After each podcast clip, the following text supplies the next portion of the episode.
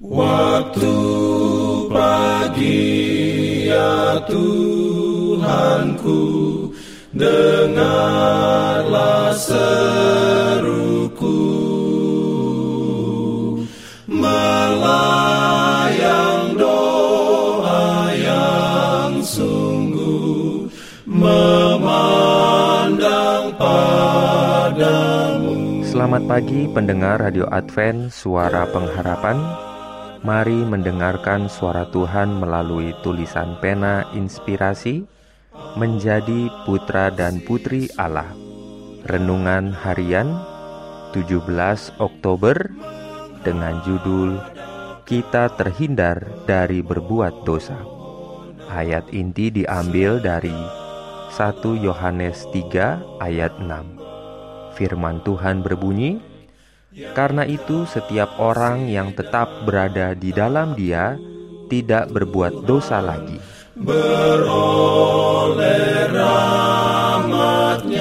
Urayanya sebagai berikut. Pernyataan kesalehan belaka tidak berharga. Dia yang tinggal di dalam Kristuslah seorang Kristen.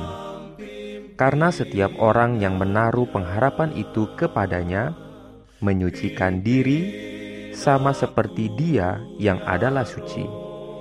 Di setiap iklim, di setiap negara, para orang muda kita harus bekerja sama dengan Tuhan. Satu-satunya cara seseorang bisa murni adalah dengan berpikiran sama dengan Tuhan. Bagaimana kita bisa mengenal Allah? Dengan mempelajari firman-Nya. Adalah melalui iman kepada Yesus Kristus. Kebenaran diterima di dalam hati dan agen manusia dimurnikan dan dibersihkan. Yesus tertikam oleh karena pemberontakan kita. Dia diremukkan oleh karena kejahatan kita.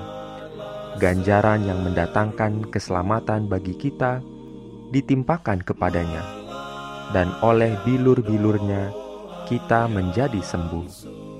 Mungkinkah disembuhkan sambil secara sadar melakukan dosa? Tidak. Iman yang tulus mengatakan, "Saya tahu bahwa saya telah melakukan dosa, tetapi bahwa Yesus telah mengampuni dosa saya. Dan selanjutnya, saya akan menahan godaan di dalam dan melalui kekuatannya." Setiap orang yang menaruh pengharapan itu kepadanya menyucikan diri sama seperti Dia yang adalah suci. Dia memiliki prinsip yang tetap dalam jiwa, yang memungkinkannya mengatasi godaan. Karena itu setiap orang yang tetap berada di dalam Dia tidak berbuat dosa lagi.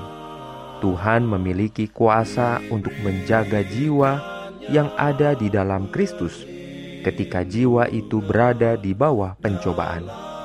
Setiap orang yang tetap berbuat dosa tidak melihat dan tidak mengenal Dia, yaitu setiap orang yang adalah orang percaya yang benar dikuduskan melalui kebenaran dalam kehidupan dan karakter.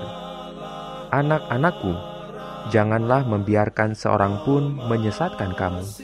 Barang siapa yang berbuat kebenaran adalah benar, sama seperti Kristus adalah benar.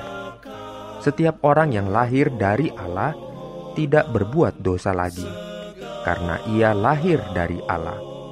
Inilah tandanya anak-anak Allah dan anak-anak iblis. Sekarang tandai di mana perbedaan dibuat.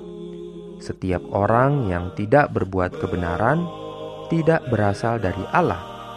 Demikian juga barang siapa yang tidak mengasihi saudaranya. Anak-anakku, marilah kita mengasihi bukan dengan perkataan atau dengan lidah, tetapi dengan perbuatan dan dalam kebenaran. Amin. Pimpin aku ya Roh Allah dalam kebenaran. Jangan lupa untuk melanjutkan bacaan Alkitab sedunia. Percayalah kepada nabi-nabinya, yang untuk hari ini melanjutkan dari buku Efesus pasal 4. Selamat beraktivitas hari ini. Tuhan memberkati kita semua. Jalan keselamatan.